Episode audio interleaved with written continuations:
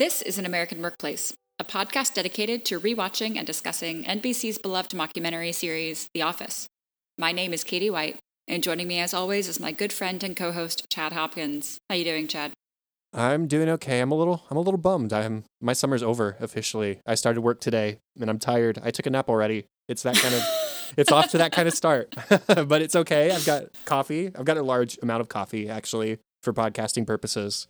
And so I'm good. How about you? The 2019-2020 school year. uh, good. Good. A little crazy day here and uh, I already told Chad, but apologies if you hear any sounds here at 11 o'clock in New York. They're they're deciding to pave some concrete uh, on my street, so that's what's happening.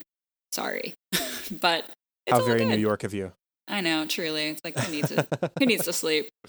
But before we get moving into our episodes, a couple of housekeeping things, introductions. We have a an Apple Podcast review from Juju Hill, and we have some Twitter activity messages and tweets from Michelle, from Cole, Robert, Dan, Angel, and Aaron. So thank you all for reaching out in your various platforms. We appreciate hearing from you.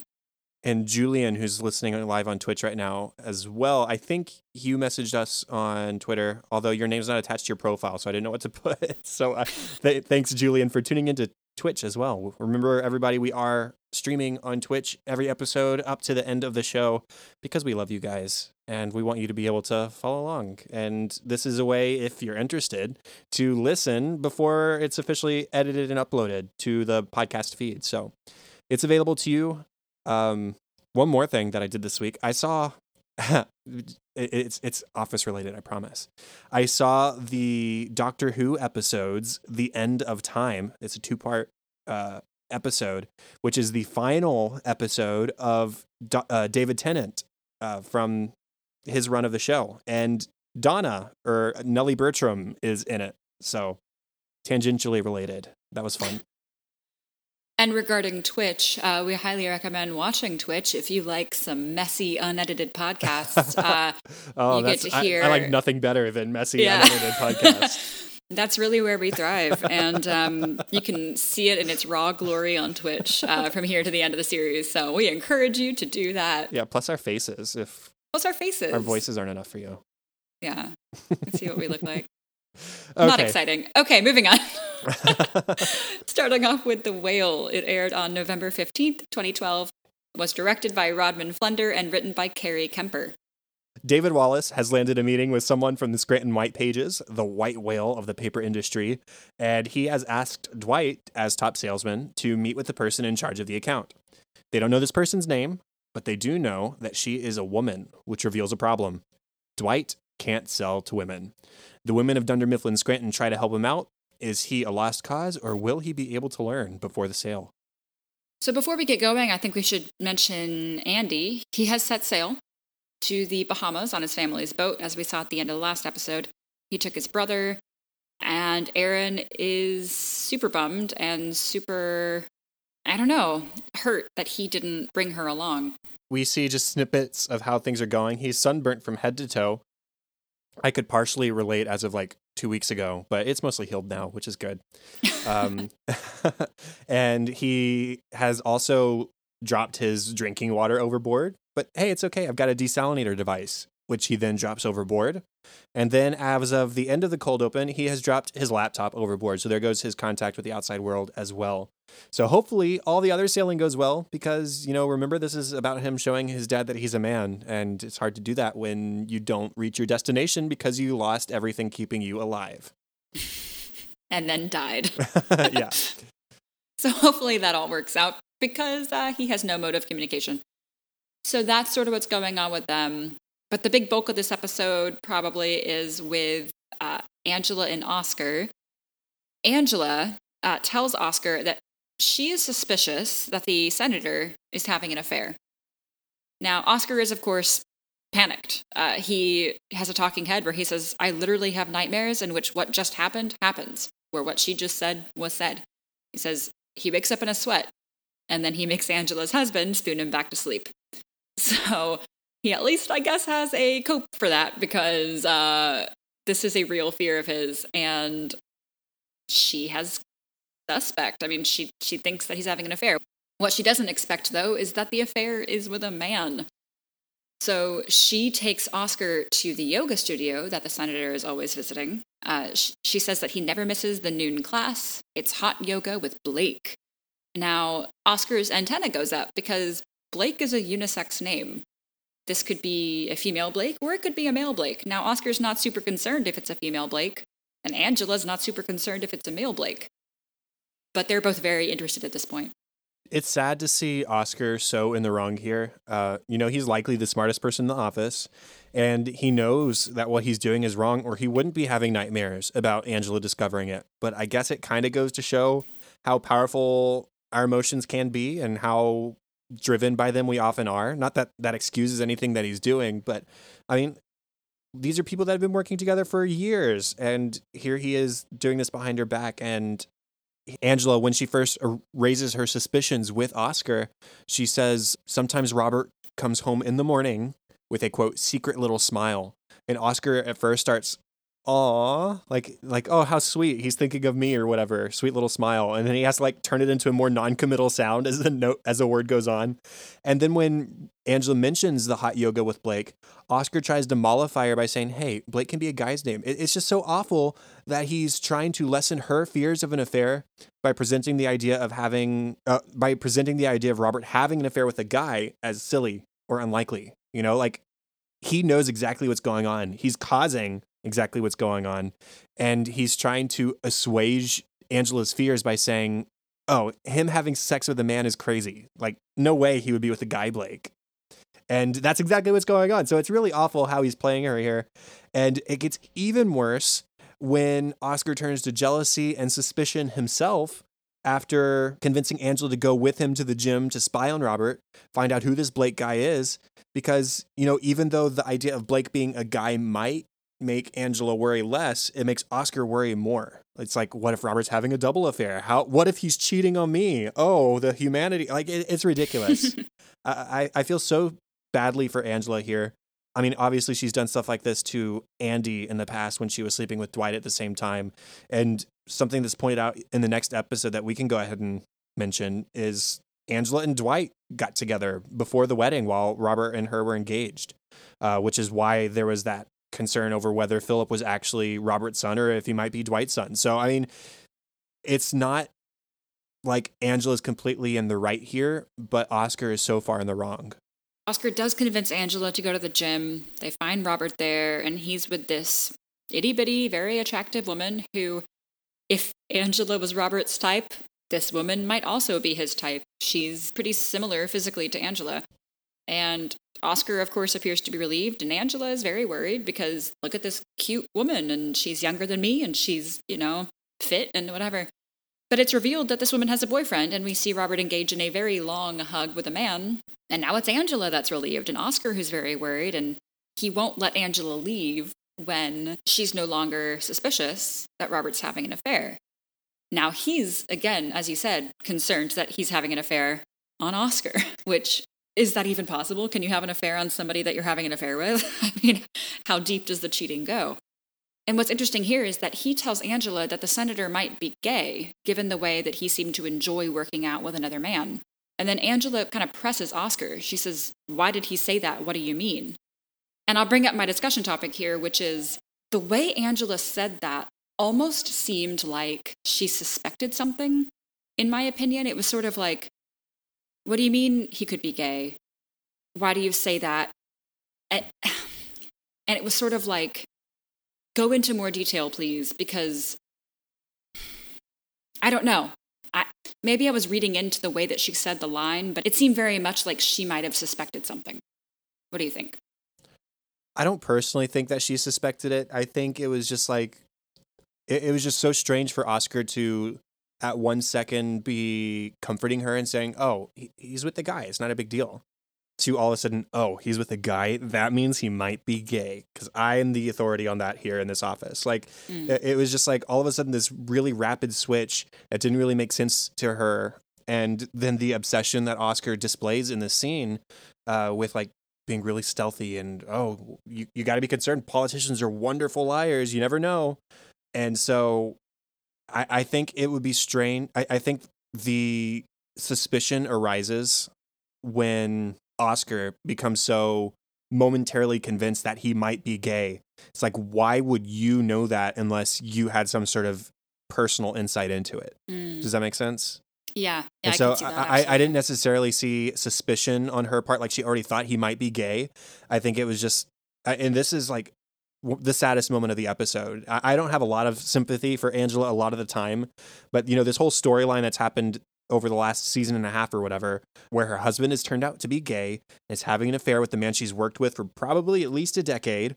It just makes me feel really sorry for her. And it's never worse than in the moment when after Oscar said, "Oh, never mind. I, I'm just dehydrated. I don't know what I was saying." Blah blah blah. He's trying to push aside this accusation that the senator might be gay, and then they see Robert making a phone call, and then Oscar's phone buzzes, and the the realization on Angela's face, the the heartbreak and the betrayal she displays in that moment, it, it's it's heartbreaking. It's so sad, and I feel so badly for her in that moment specifically. Yeah, she's speechless, at least from what we can see. We don't hear any dialogue after she sees what's just happened, and Oscar doesn't have any words either. They just sort of recognize together that this is now public between the two of them, and that's that's what that is. So things are about to get very tense between the two of them. Moving on to Dwight here. So David Wallace calls Dwight, and Jim sort of takes over that that phone call and puts the, the call on speakerphone. So now they both hear that the Scranton White Pages have dropped their paper provider, so they are now ready to find a new paper provider. So they, Jim and Dwight, want to uh, make a move on this. But upon hearing that the person in charge of this account is a woman, everyone is really concerned that Dwight is the one to make this sale. Jim can't do it. He's going to be away and Dwight is the top salesman. It is it would make sense that he should be the one to make the sale, but it is common knowledge that Dwight cannot sell to a woman. And uh, we see him practice on some of the women in the office, practice selling to them, and it goes absolutely miserably. He does not know how to speak to these people, and it's just incredibly uh, awkward and inappropriate, and just not how you would talk to a person. They tell Dwight to just ignore every instinct he has because it's all very bad. he he's so incredibly sexist. He he's, he likes to be dominant and assert that when making a sale, which maybe works when he's going against other men in the business. But he's almost even sexual when it gets to the point where he's talking with a woman. It's like dominant male, submissive woman, like the way he sees it in his head. And whether it's intentional or not, it's really disturbing, even against other women in the office. And so the women eventually deem him a lost cause. Uh, Pam does give him some helpful advice on the way, and he does a good job of remembering what the women told him to do in the moment uh, when they get to the white pages, even if his execution is really bad. But then it's discovered that the woman he's trying to sell to is, in fact, Jan Levinson, no Gould. And Pam tells him to forget everything they taught him. So he's been t- told to forget everything twice this episode. First, everything that is his natural instincts, and then everything that he was taught. So there's some confusion going on, and Dwight keeps trying to do some of the stuff he was taught at the office earlier that day. But we find that Jan had kept her identity a secret because this was originally intended to be a trap. They or she was trying to get David Wallace himself to come because the last interaction the two of them would have had would have been David firing her and her suing the company. So she was just trying to get like some sort of revenge, like drag him along and then not buy paper from him. So when it is revealed that it's Jan and they talk a little bit, Jan has made it clear that she has no intention of buying paper from them. Dwight says, Hold on a second. He leaves Pam and he, he says, You know, I, I don't know women, but I do know sales. And so he comes back with Clark in tow. Uh, Pam reminded us in this episode that Jan had a thing for her former assistant Hunter after making everything all right with him that one night. And Dwight uses Clark as a bargaining chip. You give us your business, you have this young man to do with as you please, as a personal Dunder Mifflin Scranton liaison slash whatever else you want him to do. Yikes. yeah. Dwight sensed that Molly, Jan's assistant, isn't quite meeting Jan's needs. Ugh. So Jan decides to think this over. She asks Clark uh, to turn around, to kind of do a little circle, show himself off, and she asks if he has a valid passport. And that's what we hear. She says, Give me some time. I will let you know if I want your business. So Pam and Dwight leave, and on their way out, Pam tells Molly, Jan's current assistant, who is heading upstairs to Jan with two wine glasses and a bottle of wine, yikes, uh, that she should just quit. Molly, you need to you need to not work for Jan anymore. And Molly agrees. And Dwight, who finally has learned something about dealing with women, uh, tells her that he knows it must be difficult to work for Jan and wishes her luck with her feelings. And Molly seems to appreciate that. So he has learned something this episode. I love seeing Pam working so hard to try and help him out. She, she's once again owning up to her friendship that has developed with Dwight over the course of the show. She says, 10 years ago, I didn't care if Dwight got married or died a beet farming bachelor, but having kids makes you so soft. And so, as mentioned, she does give him advice. I mean, it's just nice. It's nice to see that they're friends. At the end of the episode, or at least at the end of the sale, after they have deposited Clark and they're on their way out, uh, they run across Jan's current assistant, Molly. Uh, Dwight speaks up and he says, Molly, I know it can't be easy working for Jan. Good luck with your feelings. and Pam says, Dwight, that was that was really nice. You should ask for her number.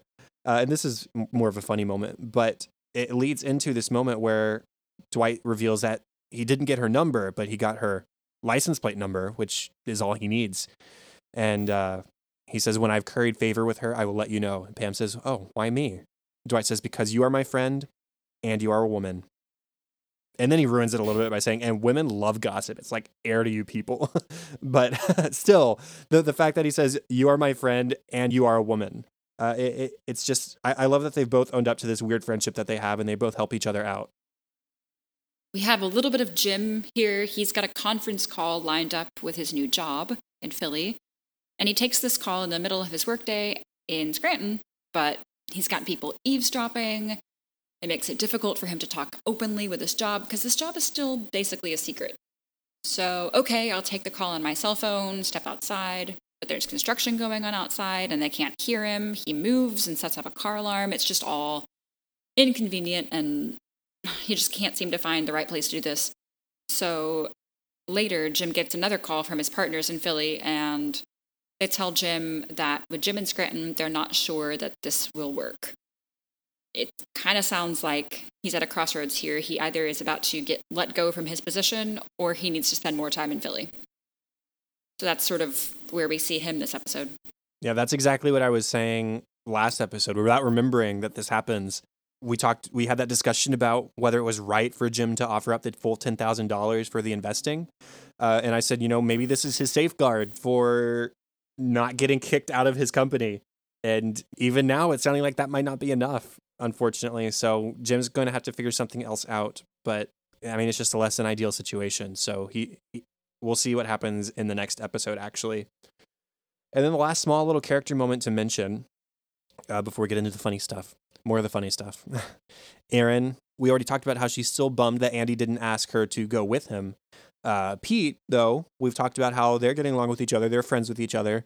Toby has brought Movember to the office. I'm sure most of us have heard of this, but it's when uh, men grow mustaches and get pledges to them to donate to prostate cancer research or prevention, or I'm not entirely sure to be honest. But, anyways, Pete has grown a quote mustache, and Erin basically tells him that she's not a fan. And the very next shot we see is him walking out of the bathroom with a razor and a freshly clean shaven face. So her opinion seems to matter a lot to him. And, you know, we've always said in this podcast that we try not to spoil what is coming up next. And we're not overly hinting at upcoming story points any more than the episode itself does. So just make your own assumptions about what's happening here, is what I have to say. Context clues. Yeah. Maybe I can use the dialogue from that exchange between Erin and Pete as a transition into funny moments because her reaction was pretty funny. So, as you said, she does not like Pete's mustache. Pete walks up and Erin kind of startles. She goes, ah, oh, sorry, I just saw your face.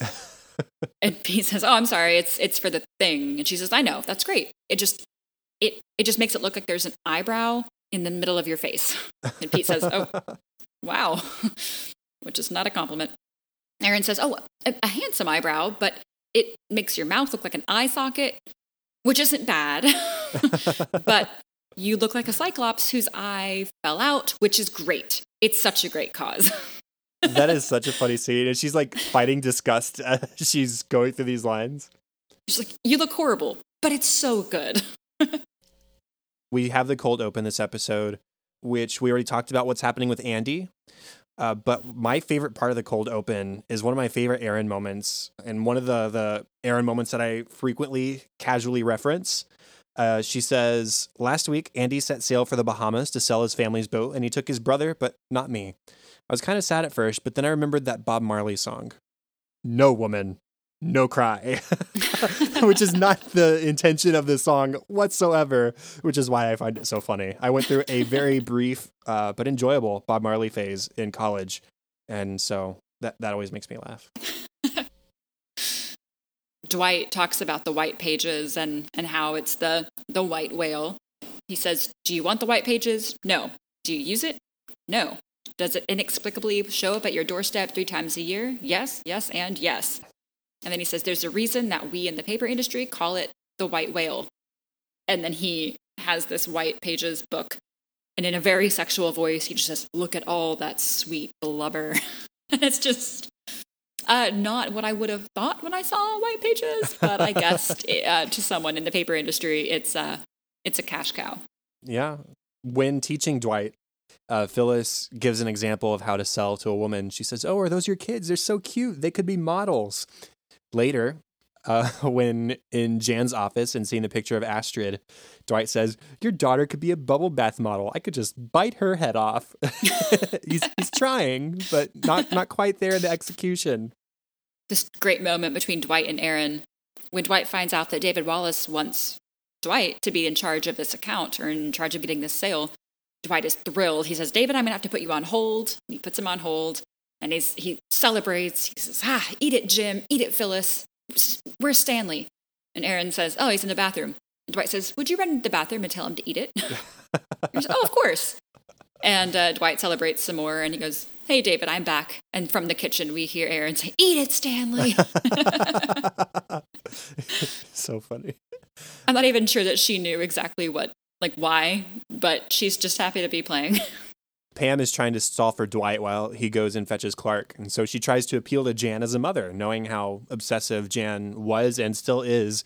She says, Hey, can I see more photos of Astrid? Sorry, Astrid. And Jan says, Fine, I will show you one slideshow. and, and Pam just sort of Jim faces the camera. and then at the end of the slideshow, well, first of all, the slideshow itself is just a work of art. It's oh, Jan that's a word for it. singing this song that she wrote. Mommy, you're a princess. Mommy, you're a superstar. Mommy, you're the greatest. How can I fill your shoes? And uh, at the end, Jan has written out Love Astrid in children's handwriting. And Pam assumes, of course, that Astrid has written this. And she says, Oh, it's so cute how Astrid signs her name. And Jan says, Oh, well, that was me. I wrote that. And Pam says, Oh, because Cece does, you know, the backwards E's that way too. So I just thought, you know. And Jan attacks Pam for that. She says, Cece can't spell her name. It's two letters. And Astrid is, you know, so many more. There's some adults who can't even spell it. And Pam, realizing that she's made a mistake here, just tries to, oh, I'm sorry, you're right. It's a very, very challenging name. And Jan says, well, spell it. Spell it, Pam. Pam goes, uh, A X? I, I don't know. You got me. And Jan, who was kind of smiling and feigning civility here, just drops the act and goes, Don't patronize me. and Pam is terrified. I'm so sorry. I hate this. You're better. oh, um, Jan got crazier. More trying to teach Dwight practice. Uh, Dwight is trying to sell to Erin, who is playing the boss. Dwight says hello. Erin says hello. Dwight says, May I please speak to your boss? Phyllis speaks up and says, No, she is the boss. Erin is caught off guard by this. She says, I am? Hmm. I'm Mr. Hannon. How can I help you? So Erin is reinforcing this stereotype unintentionally. Dwight says, Okay, this isn't working for me because no one would ever believe that she would be a boss. And Erin says, He's absolutely right. I'm really struggling. It's just Dwight assuming the woman isn't the boss, and then Erin reinforcing the stereotype herself. It's it's really funny. Dwight is also practicing showing people that he is listening because he apparently struggles with nonverbal communication. And Pam has Dwight practice on Nellie. So Nellie starts talking to Dwight. Uh, Pam is painting this this painting that I've commissioned her to paint, and she starts going on about that. And Dwight, in an effort to show Nellie, quite literally show her that he's listening, he's doing what they practiced, which is grinning and nodding his head like a serial killer. And Erin kind of has to correct him. It's just up and down, just a regular nod like a person. and Dwight says, I am a person. Erin says, Yes. and uh, Nellie is just like, I can't, I can't do this. It looks like he's laboring over a stool, just having eaten human flesh. it's uh, it's terrifying. And Dwight does the same thing later uh, to Jan, and she just says, "Stop that! what are you doing? Stop it!" Stop. Julian mentioned that in Twitch chat, and that's a great moment. Yeah. There's another moment in the practice where Dwight gets really sexual, as I was talking about with his phrasing. And so I'm not going to go over that. But then Nellie's response, she says, I have uh, written down a few questions. One, have you ever killed a woman? Two, how many women have you killed? Please, sir, will you not kill me? it's like, yes, you're, you're coming on really strong, Dwight. Really strong. Nellie gets better and better. I I love her so much. Toby, as we said, is uh, starting this Movember thing, and he got some of the guys to participate. And uh, Toby, with a mustache, resembles very closely what you would imagine a very creepy, like they go into it a bit in the uh, deleted scenes. So I'll just go ahead and say it, like a pedophile would look like. It's just that stereotypical, like creepy dude. And um, the way he just says some of these lines, he says, I have very fertile hair glands. Ugh. Okay, no thanks. But he's so in love with this community that he has created around Movember. And he's almost in tears. He's so excited that all of the dudes are doing Movember in the annex. Uh, but everyone's kind of terrified of him because he just looks so bad. Smile if you love men's prostates. Oh. and the And mother, this she just like hugs like- her son close and hurries off. Like, Don't get- talk to the man. oh, it's not good. Beginning of the episode, all over the place. Phyllis suggests with the acquisition of the white pages that they could double their gross. Everyone could get raises, we'd get bonuses, etc. She says we could even maybe bring back Pizza Fridays because that's a priority for sure. I mean, yeah, for real, it, it would be a priority, honestly. Uh, and Meredith says, "Remember that week in the '90s when we got bagels? there was one week; it was glorious. We had bagels." and then Creed says, "I miss Clinton," like, because he mentioned the '90s. Why not? Oh, the 90s. Bagels and Clinton, the highlights of the 90s. for sure. Maybe my last one in an effort for time. Angela and Oscar, when they're spying on the senator, the senator is stretching with this tiny lady, as, as we mentioned, and Angela is so just amazed that he would deign to do this. And she says, Look at what they're doing. Look at how they're stretching. And Oscar, ever the realist, says, She's repositioning his hips for downward facing dog, which is a yoga position. And Angela uh, misunderstands. She says, Yeah, I've heard of this dog style. uh, yeah. And she also says something uh, like, she's a petite double zero for sure, for sure. For Like, sure. for sure. she's I always been so proud of her sure all the size. she's always been so proud of her size, and here she is jealous of some other woman's size because it might mean that her husband's cheating on her. Because Evan- she's even smaller. my last one, uh, we get this small but I think really funny Hank moment. Uh, Jim has leaned against Meredith's van in the parking lot, and the alarm goes off. And so Hank comes outside and he says, Hey, are those skateboarders back? And just a, a, a few seconds later, he shouts, This ends now. It's like he's been on this hunt for these skateboard hoodlums. This ends now. And it's now. a totally undiscussed plot line, but Yeah, even in yeah. the deleted scenes, we don't get any. It's just like this one small thing that's very passionate for him. Yeah, like skateboarding tyrants. They've returned to set off all the car alarms.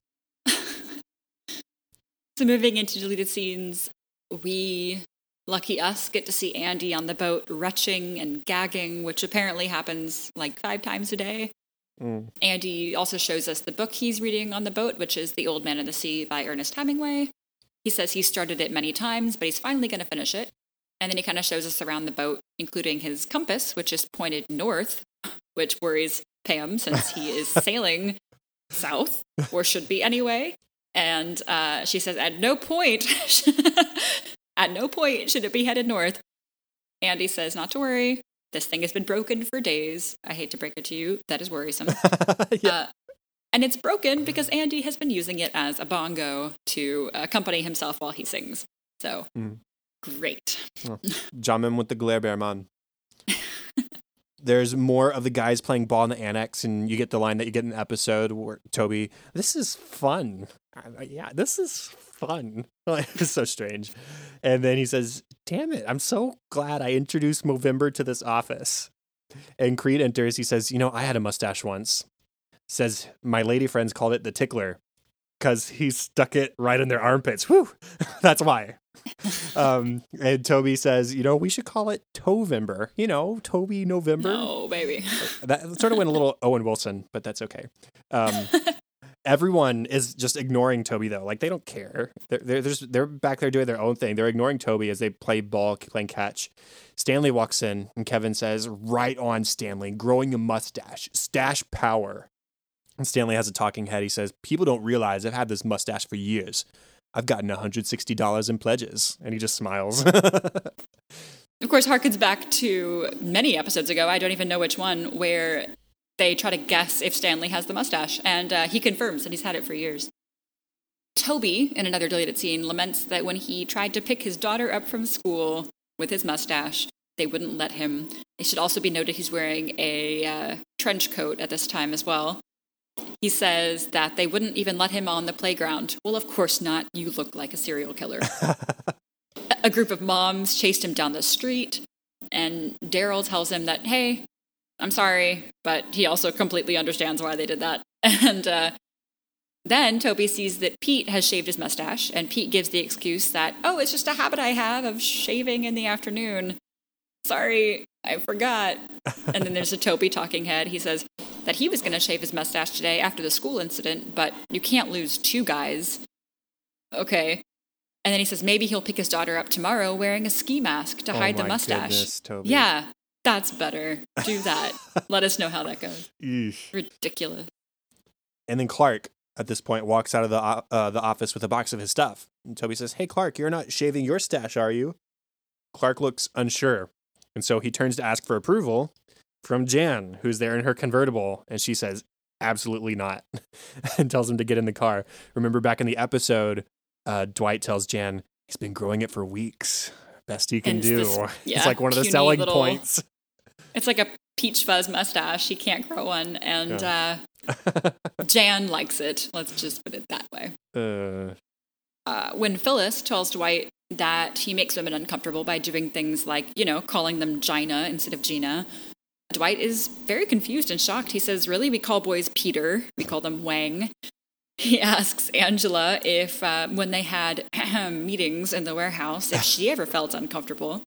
Of course, this is in public, so they can't openly discuss it. And Angela says that she remembers the meetings to be very brief, boring, even. Dwight disagrees. And Phyllis offers to give Dwight some last minute pointers before the meeting. And Dwight very sarcastically says, Oh, great pointers from women in the office. And uh, Nellie, uh, okay, so are you going to take it? Are you going to take the advice or not? Dwight says, Well, I said great, didn't I? yeah, but maybe watch your tone. Pam has a talking head. She says, I just want to make it clear that Dwight would never willingly hurt a woman. Although, if she steps into one of his booby traps, that's on her. Uh, fair. And then uh, she's talking to Dwight in the conference room, and she says, "You know, you're going to lose this sale, Dwight." He says, "Pam, what what do women even like?" She says, "A lot of things." He says, "Do women like pizza?" That's the same thing Michael asked about black people, by the way. And oh, yeah. uh, and she says, "A lot of them like pizza. Yes, a lot of them do." And he just responds, "Okay." Like that's given him some greater understanding or point of reference for what women like I mean, It's true. I like pizza. We do like, like pizza. pizza. It's it's our biggest common ground. white people like pizza. Black people like pizza. In his car, Dwight rocks out to uh, pump up the sale because we know he likes to headbang in his car. And he's like yelling, Make the sale! make the sale!" And Pam is in the car with him, and she's uh, mildly uncomfortable at the very least. So Dwight puts on some soothing, soft music for her, which is really sweet. And uh, now they're both ready. He's pumped, she's calm, and they can get out of the car. And Dwight says, Smell that, Pam? That's phone book. Weak men can't lift it, strong men can't rip it in half, but you and me, we're gonna sell to it. I, I like that scene that he kind of calms down his his routine for her. Yeah, I really like it too. It, it contrasts with what Dwight has done with Jim before a sale in the past, shows that he can be considerate and he holds the door open for her and lets her enter the building before him. So it's really sweet. Mm-hmm. Jan and Pam, we get more of them hanging out while waiting on Dwight to return. Jan says, Astrid will be fine. My sperm donor was a Caltech physicist. So it sounds like she went and found out more info about the father after the scare that it might have been Kevin. um, Yeah. And he, she says, Your sperm donor sells paper. Pam says, By my sperm donor, do you mean my husband Jim? Jan says, I'm just saying, your sperm was free. You get what you pay for. Oh, Uh, Pam says, Well, Jim and I love each other, so that's got to be worth something. And Jan gets on the offensive. She says, So now you're saying that I'm unlovable? And Pam's like horrified. Jan continues, That's what you're basically saying. And so Pam apologizes. Jim, Jan says, No, I get it. I hear it. There's just this uncomfortable silence for a moment. And Pam says, Do you have another one of these? Gesturing towards the slideshow. She says, Let's see it. And so Jan calls for Molly, and then they just sit there in silence while they wait for Molly to bring another slideshow. oh, Jan got crazier. Ugh. All right, well, we already covered my discussion topics, so let's uh let's have you bring us in for the new episode. Okay, we are talking about The Target. It aired on November 29th of 2012. It was directed by Brent Forrester and written by Graham Wagner. Angela now knows about Oscar and her husband, and she is murderously mad. Literally, she hires one of Dwight's friends to kill Oscar. Luckily, it turns into just a kneecapping, and not even that in the end. But it's all very tense. It's all, I mean, it turns the office upside down for the three of them anyway. Meanwhile, Jim has to convince Stanley and Phyllis to help him out while he works part time in Scranton and part time in Philly. It's only the day, the next day, okay, uh, after the previous episode. It's one of those rare back to back days in the office. Uh, Oscar starts his day freaking out over whether his secret is out and whether Angela will be upset with him or not. He says, you know, if she's cold and awkward and cruel to me when she comes in, then great, it's business as usual. And so he's really worried. He can barely get a word out when Angela does come in and doesn't say anything at first. And then she says, "Hey, can I ask you a question?" And he's sweating it. He's he's really nervous before she asks, "Is it cool in here to you?" He's automatically relieved. He has a talking head. He says, "I'm not really surprised because this is a woman who married a man who is obviously a homosexual. She basically has her head in the sand. In a way, I feel sorry for her." He says, "I guess the universe rewards true love." Ugh. But during this talking head, we see Angela in the background just sort of staring. She knows something, didn't let Oscar know that she knows. And she's even holding a pair of scissors point out. So it's kind of disconcerting. And on a phone call that he makes later in the episode, he told Robert that their secret was well, he I mean he had told Robert apparently that their secret was in danger of being exposed. So I wonder, do you think it do you think he gave Robert the context of how that discovery happened, that they were spying on him, or do you think he was just sort of like, uh oh, Angela f- suspects for some reason without giving the, the greater context of the situation? I definitely think the latter. Yeah, I think he wouldn't tell the senator that they were spying on him. He's smart enough that he could come up with a uh, an alternate plot for that. That's definitely what I think happened. As I mentioned, we see Angela approach Dwight in private. She tells him to uh, to meet her at the old place in five minutes because she needs him. Well, he, of course, takes this to mean that they're going to have sex. So when she arrives, he's naked except for socks, but it's not that kind of meeting. She demands he put clothes back on. She needs someone who works outside the law. And so she wanted uh, Dwight's services originally. But at first, Dwight declines, but then he agrees to maybe call a friend of his. So Dwight and Angela meet Trevor, who's a super sketchy guy in a super sketchy van. And she tells him that she wants someone to be murdered. The big M, as Trevor says. So Dwight tells Angela that he's against uh, her having someone murdered. He suggests that, you know, maybe she could defecate into a paper bag and put that on the person's porch. Devastating. Yeah, devastating. Which is about as physical as it should probably get. Uh, but Angela insists that it must be physical retribution. And Trevor, who doesn't seem comfortable either with killing someone, suggests a kneecapping. Angela says, okay, that could work. That could work. So she's going to get someone kneecapped. Back at the office, Oscar, out of the blue, brings Angela a cookie, and she thanks him and calls him an angel. And when he turns his back, she crumbles the cookie into pieces. Now, Dwight sees this and realizes who it is that Angela wants to hurt, either kill or kneecap. And he cannot let this happen. His moral compass kicks in, and he's just very against this. This is a really great episode for Dwight because of how he supports Angela and tries to help her through the situation, but is also protective of Oscar. And we can talk about that a little bit more as we continue through the storyline. But Angela being so keen on revenge uh, towards Oscar, she says he turned her husband gay. Uh, so, in reference to the discussion topic for the previous episode where we talk about whether she had suspicions before, and I, I don't think she did, but here she's in like complete denial. I think she trusts that she usually has better judgment than this, that, you know, her Christian background would maybe have prevented her from marrying an actually gay man. But it's just so much easier to blame someone else when you feel stupid. The saddest thing to me is that Angela has the expectation or the hope that having this done to Oscar will solve her problem with her husband. Like that seems to be her initial thought. Like if Oscar's out of the picture, then my husband will not be gay anymore. Like Oscar's the only thing making her husband gay. And so it's it's just such extreme denial, but it's also hurt at Oscar's betrayal.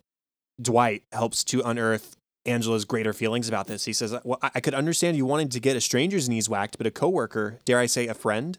And he said the exact thing to to sort of set her off. She says, Exactly, a friend, someone who sits next to you year after year, making chit chat and smiling, and all the while running behind your back and defiling your marriage and seducing your husband.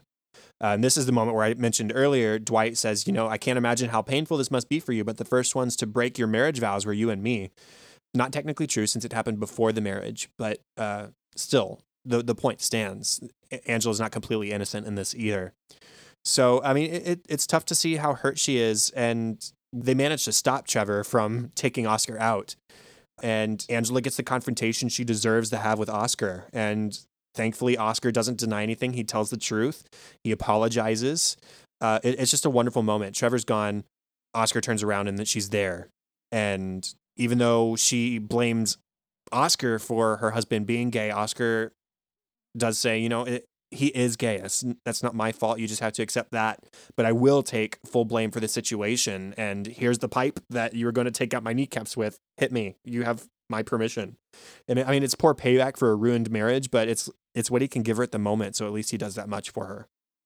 And then after all of that goes down, Dwight finds Angela crying alone on a bench, and he comes to comfort her and lets her cry on his shoulder. So it's a nice tender moment between the two of them that we haven't gotten in a long time. Mm-hmm. We haven't really gotten that even since before they were sleeping together, really back when they were dating is the last mm-hmm. time I feel like they had a, a sweet moment like that together. And uh, he was just there as a friend, letting her cry it out. He was defensive of Oscar too when he came between Trevor and Oscar, he says, He's a Dunder Mifflin man. He's my tribe. Mm. And so, what I love about that quote specifically is yes, he's using it to defend Oscar in the moment, but it, it implies that he would do the same thing for any of his coworkers because mm. those are mm. all Dunder Mifflin people, which is such a huge change uh, back to Doomsday in season eight when he was going to basically get everybody fired because they made five mistakes in a day. And he ended up turning it off because he realized how much these people mean to him. So I, I love the implication that had it been Meredith even or Creed or whoever any random person and maybe you could argue that Creed or Meredith wouldn't be included in this but the fact is he says Dunder Mifflin people and so these are all his people. I think Dwight makes one of the biggest character turnarounds, one of the biggest arcs in the whole series, uh, and the majority of it happens in, in season nine. So it's mm-hmm. it's a pretty dramatic switch for him, and I really like watching it happen. Moving on to the next story item, let's talk about Jim because Jim has a big day today. He's asking David Wallace if he can start working part time because of what we talked about in the last episode, where it's almost sounding like he's getting shoehorned out of the company he helped to start and invested $10,000 in uh, because he's not around. And the, the company is now called Athlead, uh, which was named while he wasn't there. He says, I could have prevented that. I think it's a fine name, but whatever. But he calls David Wallace. And because David Wallace is a super reasonable person, bless him, he okays it because his initial concern of someone not being in the office to cover customer concerns in Jim's absence is assuaged by Jim saying, Oh, yeah, Phyllis and Stanley have agreed to cover for me while I'm gone. And he hadn't okayed this with them at this point. And so the rest of Jim's storyline this episode is taking Phyllis and Stanley out to lunch to sort of win them over. And so, yeah, it's a bit presumptuous that he tells David without actually talking to them, but that's what I like about the show is that the relationships have developed over time. We see this with Dwight and Oscar, we see this with Jim and Stanley and Phyllis here. These aren't just coworkers anymore; they're friends. As we, we we talked about this even back in like season two and three when this was first starting, they were all at each other's weddings. Like, how many times are you going to invite every single coworker to your big major life events. It doesn't happen. And so I love that this happens here where they're they're becoming real friends and Phyllis and all her random cattiness towards Pam, which admittedly mostly comes out of the deleted scenes, it folds when it actually comes to being there to support each other. At the end of the episode, yeah, they've taken a lot of Jim's money for lunch and they've gotten themselves drunk and given him a hard time, but they say, We love you guys. Of course, we're going to cover for you. It's really awesome. I love seeing those friendships blossoming. And then the last character development here is a good transition into funny moments because it's it's quite humorous. It's a uh, Pete line predominantly. He is uh, inputting customer complaints into the computer, but when they're in, he has to fill out a card that also lists the customer complaint, which he thinks is redundant and stupid, and it is. but what is he supposed to do with these cards? When he asked Andy, Andy said, you know, figure it out, whatever. And then he went on a long boat ride. So great, I'm going to figure out some things to do with these cards. And he starts building little paper houses with the cards, which eventually turn into a giant paper card tower full of customer complaints. Now, it starts on his desk and goes all the way up to the ceiling, and it's really wide, which tells you how many customer complaints they have. oh man. so many. I don't know how far these go back, but it sounds like, I don't know, it's a lot. Now, most people start watching him build, and it's becoming a rather large tower, and it, it starts to sort of become this camaraderie thing, and it, it, they cheer him on. Some of the complaints we hear on the cards Meredith called the Eastern Pennsylvania Seminary a sausage factory. Yikes. Creed has several infractions, though we don't hear what they are. And Daryl pocket dialed a customer while he was having sex. Uh, turns out he wasn't actually having sex, he was eating spaghetti, but he's going to let them think that he was having sex, given what it sounded like. Kevin goes to put this complaint on the tower, this very high up tower, and he knocks the whole thing over. And everyone starts yelling at Kevin and, you know, calling him stupid. And Pete steps in here. And I, I quite like Pete's personality. I think he's a really even keeled, kind person. He steps in mm-hmm. and he mm-hmm. defends Kevin. He says, Hey, stop. It's a mistake. It's just a mistake. That's what this tower is all about mistakes. So if you're afraid of screwing up, this tower is not for you. And Erin is there and hears this and smiles, and she just loves his uh, his welcoming attitude. It appears. At the same time, this is happening. Uh, Pam is getting started on the mural that Nellie has commissioned her to paint in the warehouse, uh, but she's struggling to get this started. And the rest of the office sort of shows some doubt that she'll actually do anything Pam has had some commitment issues in the past. Uh, Meredith says, you know, she's the queen of the primer because that's all she's done downstairs so far is primed primed the wall. Uh, and there is some some truth to this. I mean, th- this will be a permanent fixture, and every brushstroke is a commitment. Uh, but just like what Pete is talking about, it's about celebrating being human and making mistakes and accepting that we make mistakes, which is okay. And so Pam goes through the effort of getting a customer complaint because they need that one last uh, customer complaint card to make it to the top of the ceiling. And that shows that she's okay with not being perfect. And so she goes downstairs. She starts working on her painting. She says, Do you think that Kevin cares what people think about him or Creed or Meredith? She says, Oh my gosh, these are my role models now. And she pauses and she says, You know what? I'm okay with that. It's the same thing as what I was talking about with Jim. It's about the relationships built over time. Why shouldn't these people be role models for Pam? They're real people. They have real struggles. Yeah, they may be a little silly sometimes, but the bottom line is they're more than just coworkers to everybody at this point. So I, I really love that. Anything else you want to mention? No, I think that's it. Let's talk about funny stuff. Dwight has some great bits in this episode. Uh, along with being touching here, he's also quite funny. This great line, though a bit crude, when he turns Angela down the first time for his vigilante services.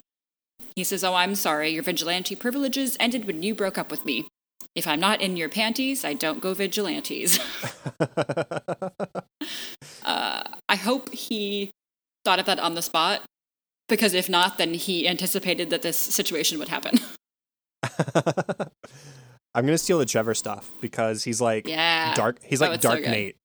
Yeah. dark. I think that's a, an apt way to describe him. Um, Yeah. So when Angela is first meeting him uh, in his van or whatever, uh, she says, "So what are your credentials?" Trevor says, "I started following people around to get exercise. Turns out I'm damn good at it." Angela says, "Do you have a gun?" Dwight says, "Does he own a gun? Show her." and so he rifles through these bits of paper he has crumpled up and hands her this. He says, "You tell me." She says, "What is this?" He said, "It's a receipt for my gun." He says, "You don't carry it with you." He says, "Read the receipt. That's a three hundred dollar gun. Someone could steal it." Dwight says, "Do you have any idea how many guns Trevor's had stolen from him?" and uh, Trevor says, "Now I keep it in a safe." Dwight, mm, good safe. He said, "Oh, you tell me." And he rifles through the receipts again and hands him another one. And Dwight looks at it. Wow. Great safe. He's just got this handful of crumpled receipts. Like, okay, sure. Dwight and Angela have a sit down with Toby at the end of the episode uh, regarding homosexuality. They need to have some questions answered, and Toby's the guy to do that. And uh, neither one quite understands how it all works. Dwight says, Where does gayness come from? And how is it transmitted? Angela says that her pastor said it can come from breastfeeding. Toby is shocked. He said, Really? Your pastor said that? And she said, Well, he didn't fight back when I when I suggested it. and then uh, Angela asks, What is it called when two men intertwine their penises like the snakes on a medic alert bracelet? and they, they, it's just, they, yeah, it gets kind of Is it called vulgar, red but vining? red vining, and they both like had heard this. It's called red vining, right? And they ask where the gay men's vaginas are, and Toby says they don't have them; they're men. And Dwight, like he, Dwight, can't understand the mechanics of. It's just all very funny and crude. yeah, and it's funny how like when one asks a question, the other one's like nodding in support, like, "Yeah, I have that same question. Please explain this, this. to me." Oh, uh, more Trevor because I think he's so funny. I was gonna let you have those. he shows up in the office with a foot long sub with a lead pipe stuffed down the middle of it. That's how he's going to kneecap Oscar. He says, uh, I have a sandwich for Oscar Martinez. And Kevin speaks up. And he says, I am Oscar Martinez. he does a little bit of a Spanish accent. And Angela stops that from happening, fortunately. But then later, when Dwight has rescued Oscar and has taken him through the warehouse and outside. He's trying to get him to escape, and they bump into Trevor. And he's got he's wielding the lead pipe. And Trevor says, "Let's get it on. I'm going to do this. I might I might puke, but I'm going to do this." Dwight says, "No, Trevor. I'm not going to let you. He's a Dunder Mifflin man. He's my tribe." Trevor says, "I'm sorry, Dwight, but for once in my stupid, stupid life, I'm going to follow through on something. All right." I have masculinity issues. Stop. No, they, they struggle. But then before he leaves, uh, he tells Oscar, If you chase me, I will run so fast. If you catch me, I will bite so hard. Got it? Goodbye, my friend. And he runs off into the the rest of the day, I guess. He, he just disappears. couple of Stanley moments. Stanley, at first, really does not plan, or at least he tells Jim he does not plan on helping him with his problem. Stanley asks, Why should I help you? Jim says, Because we're friends. Stanley says, When is my birthday? Jim says, Unfair. When's my birthday? Stanley says, I don't know, because we're not friends. I think that's unfair. I I have a lot of friends who probably could not tell me my birthday, but yeah. That seems like, I don't know, something that when I was in like grade school, I knew way more. But now Facebook tells you. Yeah, I don't know when my friends' birthdays are. Sorry, guys. I have a really good memory for that kind of thing, but it's pretty much just me. My my friends don't, but that's okay. Pam says I can get us a customer complaint, and so Erin says, "Okay, the client is Haymont Brake and Tire. They're family owned, but don't let that take away your edge." Nellie says, "Come on, Pam. I know you can fail. I see failure in you." Creed speaks up and says, "Remember, you're a scumbag, so think scummy thoughts like this." And he closes his eyes and think scummy thoughts, I guess. Uh, so Pam makes the call. She says, Hello, this is Pam Halpert. I'm calling from Dunder Mifflin. Yes, your paper provider. And I just called to say, Your mama is so fat when she wears red, people yell, Hey, Kool Aid. Yeah, your mom is fat. This is Pam Halpert. She hangs up. Pete says, Did she buy it? Pam says, I, I couldn't tell, but I think I, I thought they were confused at least. and Creed says, You did good. You did good. Then later, uh, they, they do get the complaint, and Pete reads it out as he's about to put it on the tower. He says, Our crowning complaint card comes to us thanks to Pamela Halpert for insulting a client's recently deceased mother. Pam says, I did not know that. Pete says, Well, a woman who struggled with obesity all her life. Pam says, I'm so sorry. and Pete, yeah, yeah, that's that's terrible. One of my favorite moments from the episode Kevin is a very bad cheerleader for Pete trying to build the card tower. Kevin is watching this and he says, Make it go taller. Pete says, Yeah, that's, that's the idea. He's building a, a low, wide base to, to make the tower go high. And, uh, and Kevin says, No, not taller this way, side to side, taller this way. And Pete says, Okay, well, I've got to build a wider base first before I can go higher. And Kevin says, You're not getting this, Peter. Make it go wider up. He's like really patronizing to Pete. Pete says, Yep, will do. And Daryl walks in. He goes, What are y'all doing? Kevin says, Me and Peter building a tower. Daryl says, Cool, but it should be taller though, right? Kevin says, Obviously, he's a sweet kid, Daryl, but he's not the sharpest guy in the drawer. Make it go wider up. Dwight has several funny like one lines. He he says he and the senator are gaying each other in reference to Oscar. And uh, then when he's trying to save Oscar later, he says, "Oh, don't lie. I'm trying to save those precious knees you're always bragging about." I'm sure Oscar brags about his knees all the time. Yeah. And then at the end of the episode, when he's comforting Angela, uh, Angela says, "I feel so stupid. I sit next to him every day." Dwight says, "You're not stupid. Jazz is stupid." Angela gets hysterical at this point. Jazz is stupid. I mean, just play the right notes. Meredith doesn't believe that Pam could get a customer complaint. She thinks she's too nice. Meredith says, You, little Miss Priss, you wouldn't fart on a butterfly. Pam says, No, I wouldn't. I can't even relate to that impulse, but I can do this. Stanley reveals himself to be me. He says, I'll have the surf and turf with a side order of lobster. the waiter says, Actually, the surf and turf does come with lobster. And Jim nods and he points at the waiter in agreement, like, Yeah, what he said. Stanley says, Surf. Not enough lobster. Side order. I'm like, Yes, bring on the lobster. That's what I want. and then Phyllis orders wine by asking, How much wine do you have? the waiter isn't quite sure how to respond to that question. We have lots, uh, and it will kill you if you drink all of it. Maybe my last one Pam has an impatient audience awaiting her mural in the warehouse. It's Hide. Pam is up on the cherry picker really high up, and Hide's watching. He says, You paint the wall now. Pam says, Yeah, painting now. Just got to make sure. Hide says, You paint now. Pam says, It's probably going to be a few minutes. You can go back to doing whatever you're doing. Hide says, I wait. I wait. Pam's like, Oh, thank you. Great. And at the end of the episode, she has uh, finally started painting. And she says, if you're an artist, you have to be okay with the idea that you can't please everybody all the time. And Hide, her captive audience, says, You paint very bad. She just says, Shut up, Hide. Moving into deleted scenes, there is a, a long extended one here. Toby thanks everyone for donating to this year's canned food drive, but it's sort of sarcastic because people didn't bring that much stuff. Everyone brought maybe one, maybe two cans. Daryl goes through what everyone brought. He says, Phyllis, it must have been really difficult for you to bring this dented can of water chestnuts. And Phyllis remarks, Well, they're good in stir fries. Daryl asks her if botulism, you know, that disease you might get from eating from a dented can, is also good in stir fries. Creed brought in a can of garbanzo beans from the 1990s. Maybe that's when there was, you know, Clinton and bagels. and uh, he also brought in a can of racquetballs, which are not edible, of course. There's a can that Daryl doesn't know what it is. Kevin tells him that it's brown and is confused when Daryl doesn't understand what brown is. There's a Kevin talking head. He says, I eat brown every week hot brown, ice brown, cream of brown, pasta with brown sauce, apple brown, scramble brown, fried brown. It's brain food. Do you want to finish up this bit? Sure. Yeah, this is a really long deleted scene. Toby tells everyone at this point that poor people are not dumpsters for your garbage.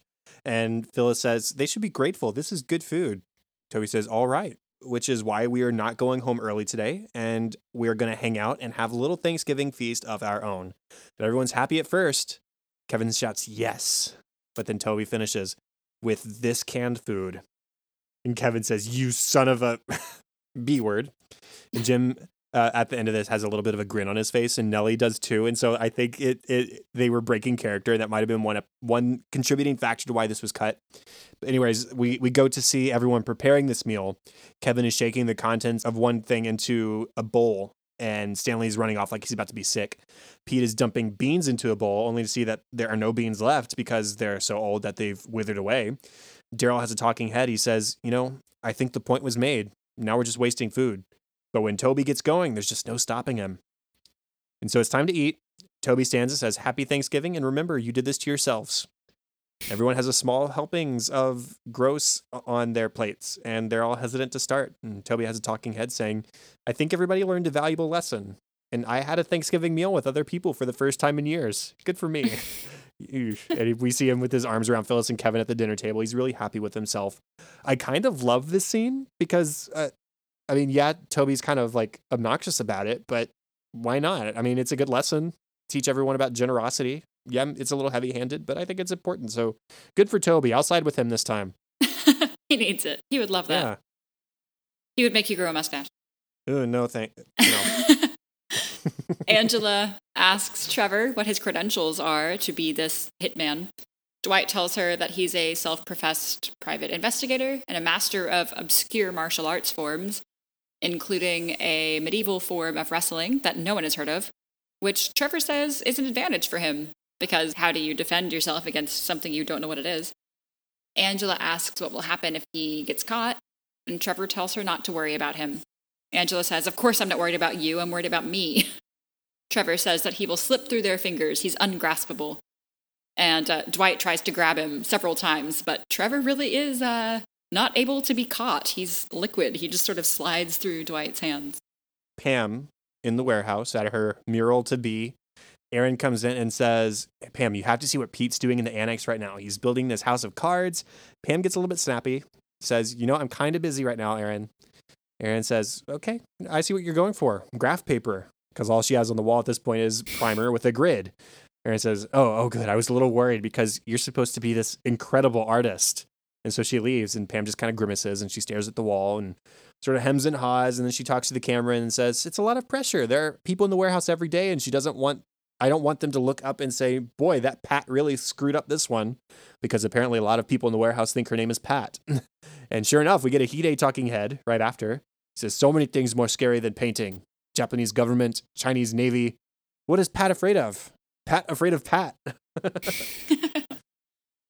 Stanley in the kitchen of the restaurant that they go to is grabbing food off of plates that haven't gone out yet, and uh, Jim is paying off a waiter to allow this to happen. Jim runs out of cash, though, and Stanley tells Jim to bite the man. He demands, bite him. And Jim thankfully refuses, but Stanley grabs more food anyway, and eh, it's all very, very odd. Jim, right after, is driving them back. And he says, You know, I've had a lot of fun today. I didn't think I'd be doing this, but I, I'm ready to beg. So here we go. Will you please cover my clients for me while I'm gone? And they're just PTFO in the back seat. Pam is a talking head. She says, No, I've never gotten a customer complaint, but that doesn't mean I'm afraid to take risks. I'm the one who told Jim we should try wakeboarding. Then I researched it. It's crazy dangerous. So get the facts. Robert uh, Lipton, the senator, shows up to the office with coffee, but nobody's there except Daryl. Robert says, Where is everybody? Daryl says, Well, I think Angela went down to the warehouse. Robert says, Okay, I'll look there then. But if I miss her, will you tell Oscar to tell Angela that I stopped by for her? Daryl says, You know, I can just tell her myself. Robert says, Of course. That that's even better. So he shows up in the warehouse and he says hi to Pam. He says, I thought you were the office manager. She says, No, I'm an artist and I work in an office. And then Pam has a talking head. She says, I guess I can handle criticism from Hide, from people whose mamas are fat, from people whose mamas are so small that they could hang glide on a Dorito. Anybody. That's a uh, Marcel the Shell reference, Oh, which is is, the Oh, one voice that I can occasionally do, but I have to be in the right mindset, so I'm not going to do it. Uh, there's an Erin talking head. Uh, she says that Pete really sticks up for the underdog. And in my book, that's the best dog to stick up for. The little dog that's underneath the other dogs, way at the bottom. So yeah, good guy, this Pete. I like this guy. Mm, Mm, she likes him. like, like. Mm. Mm. okay, discussion topics. I actually have two. They should be pretty brief, though. So, at the end of the episode, when Dwight is comforting Angela after the confrontation with Oscar, she says, I don't like your friend Trevor. Dwight says, I don't like him either. And yet, I really like him. I was wondering how you interpreted that. Like, what, what do you think Dwight is really saying? Or maybe even like what Angela doesn't like about Trevor. Like, I, I'm just curious to interpret these people's opinions of Trevor and how they got to this place. Hmm. Okay, I can answer the Angela side of that. I think pretty easily. I, I he's everything that Angela is not. Trevor is. Mhm. Um, he's violent. He's a weirdo. He's just creepy, and that's sort of everything that Angela tries to not be. Mm-hmm. And he sort of brings out her dark side. Yeah, yeah, and that's just not her. You know, style. Dwight. I of course haven't thought about this. It's the first time I'm hearing the question, but I think it might be a sign of his changing personality a little bit. I think past Dwight, who's that friend that he took to uh not beach day? Rolf. Was it? Rolf, yes. Of course, every friend we've met of his has been very odd. But I'm thinking like I think past Dwight would really like Trevor. And so Mhm. they are friends from the past. But I think the way that Dwight was so against Angela before he even knew who she was planning on hurting, he was so against her doing this that Trevor being the kind of guy who would murder somebody or who thinks that he would murder somebody, I don't know. I don't think it's actually up Dwight's alley. I think he thinks it is, but I don't think it actually is. I don't think that he would really hurt someone. Dwight. I'm just curious at the order that he says it. He says, I don't like him either. And yet I really Oh. like him. So Yeah. I- I'm, I'm just trying to figure out what parts of him turn him off and what parts of him turn him on as far as friendship goes. Like maybe it, it is the violence. You know, Trevor, we didn't say this in the episode. Trevor did, uh, was a volunteer sheriff. He was in that volunteer program that Dwight was in back in the day. Uh, so that's how they met. So maybe it's those emotional ties, those nostalgia ties that he really likes about Trevor and that he is a friend. But it is the the more violent aspects, the more unhinged aspects that sort of make him turn away from it. I don't know. I'm Mm. curious to hear other people's opinions on that. My other discussion topic, which is more fun. What other items do you think Trevor keeps receipts on hand for? Hmm. I, would just say other weapons, um, locks to his safe, um, a receipt for his car, proof of purchase. I I don't know. I don't know. I just had What a funny thought. What if what if he like has a receipt for like a Motorola Razr, like like, like an old school phone that used to be really uh, popular or something, and that's why he Dwight like was no longer has. yeah that maybe that's the reason Dwight was hesitant on whether or not hesitant, but he was unsure whether Trevor would get back to him really quickly. He says, "Oh, now we all we have to do is wait." And Trevor ends up texting back real fast, but uh, that would be funny. Yeah, I have a phone. Check it out. bragging about a phone That's that a you don't one. really need to brag about anymore. I like that. That's a good idea. Get that. Okay, we don't have to linger on that. uh, before we finish up the episode, we have two voicemails. We started with one, but somebody actually called during the show, and we're going to play it. So, how about that? Okay, the first one is from Megan from Washington. Hi, Chad and Katie. This is Megan from Walla Walla, Washington. I wanted to thank you guys for sticking with the series, and it's just been really fun to listen to your take on The Office. Since you're getting close to the end of the series, I was wondering how you guys think The Office as a show has impacted American television with its sense of humor and its format. Just interested to see what you guys think. Have a great day. Bye. Okay, how do we think that The Office has impacted American television? My initial thoughts are that it kind of created this genre following The Office in the Mike Schur universe. We've got Parks and Rec, we've got Brooklyn Nine Nine, we've got um, Superstore, we've got The Good Place. I feel like I'm missing one, but they all have this. They all have their own identity, but it's sort of one of those things. Like if you like The Office, you will like these other shows too. Uh, generally speaking, and I can't quite put a thumb on what that is, but I think that it has stemmed from it several shows that have sort of shaped modern television, if that makes any sense. Yeah, I, I don't know if I could I don't know if I could list any specific ways in which it has influenced things. Certainly the the direct spin-off well not spin-off, uh, you know what I mean though. Uh, Parks and Rec is I think the most obvious parallel just because it is still Mike Schur and uh, Greg Daniels I think was involved in that one as well. Uh, and it's the same sort of mockumentary format. Uh, I don't watch a whole lot of other shows that feature a mockumentary style format. Even Superstore, it, there's very similar like character and story beats to The Office, but I don't. I, it's not mockumentary style. There's not like talking heads and stuff like that. But what I think that the show did more than anything was bring forward some of these big names. I mean, Steve Carell uh, wasn't big until The Office, and maybe you could attribute a lot of that to like the 40 year old virgin as well, which came out around the same time. But they brought Steve Carell into the forefront. It brought Ed Helms into the forefront. It brought who else? Um, John Krasinski, who's John now big Krasinski. time director. yeah, I mean he he's doing his own things. He, he's a big time director, and he's Jack Ryan on Amazon. That's a big character. So yeah, I, I think more than anything, yeah, the sense of humor has lasted, but I don't know if there's any shows that have captured the same sort of. uh, People like to call it cringe humor. I sort of hate using that word, but it, I mean it, it's sort of apt in describing the show. I don't know if anybody's highlighted that the same way that The Office has, but the the more lasting impact that The Office has had to me, rather than on other television shows, is just like its staying power and rewatchability. I mean, here we are six years after the show ended, and we're still talking about it pretty in depth. And people watch it on Netflix all the time, and people are buying it on DVD and on digital now that it's leaving Netflix in a year. And I I mean, it's a big deal. It's a it's a it's like a I think that zeitgeist is the word. It- It's just like it's got this huge Mm. following, and so that's the the biggest takeaway I get from the show. So Yeah, absolutely. thanks for that, Megan. And then we got one more voicemail while we were recording from Corey in Oregon.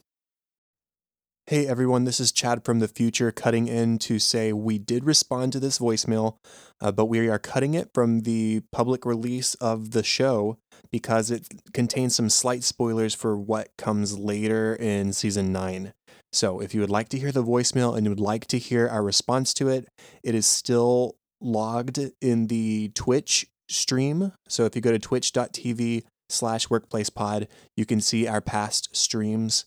And so you can actually see our response to this voicemail from Corey. So, Corey, thanks for leaving us a voicemail, but we ended up cutting it just because of spoiler stuff, and everybody knows our policy on that. So, anyways, bye. And that is the end of our official 98th episode of An American Workplace. You can contact us at facebook.com slash workplacepod or at workplacepod on Twitter. Please head over to Apple Podcasts where you can rate, review, and subscribe. And you can email feedback and ideas to workplacepod at gmail.com. If you would like to leave us a voicemail like Megan and Corey did tonight, you can call us 93 Pretz Day. That is 937 738 9329. Remember to leave your message less than a minute long. Be specific, be direct. Leave your name so we can thank you by name. Uh, we just want to be able to include you on the show. And if it's too long, we have to sort of consider that because we already make a long show. So uh, keep it short and sweet. We'd love to hear from you. Talk about funny moments, talk about questions, whatever you might think of. We would love to hear from you.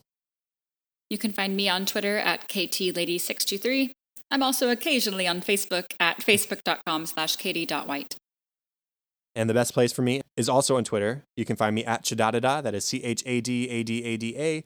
Also, facebook.com slash chad.hopkins. And you can find my other podcast, Cinescope. You can find it where podcasts can be found and at thecinescopepodcast.com. And show notes and all contact information can be found at workplacepodcast.com. If you want a shout out and more of an American workplace each week, including access to our discussion outline and notes, a logo sticker, remember that cutoff is coming very soon because we'll be ending the Patreon when we finish the show. So if you want a logo sticker, we're going to be sending them out, but you need to sign up like now. Um, and live streams.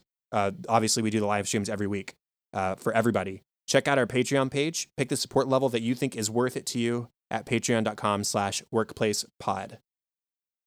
That is all for this week. Thank you for joining us to watch one of our favorite shows, The Office, here on episode 98 of an, of an American Workplace. Make sure to join us in episode 99 for our discussion on the next episode of season 9, Dwight Christmas. Bye. Bye.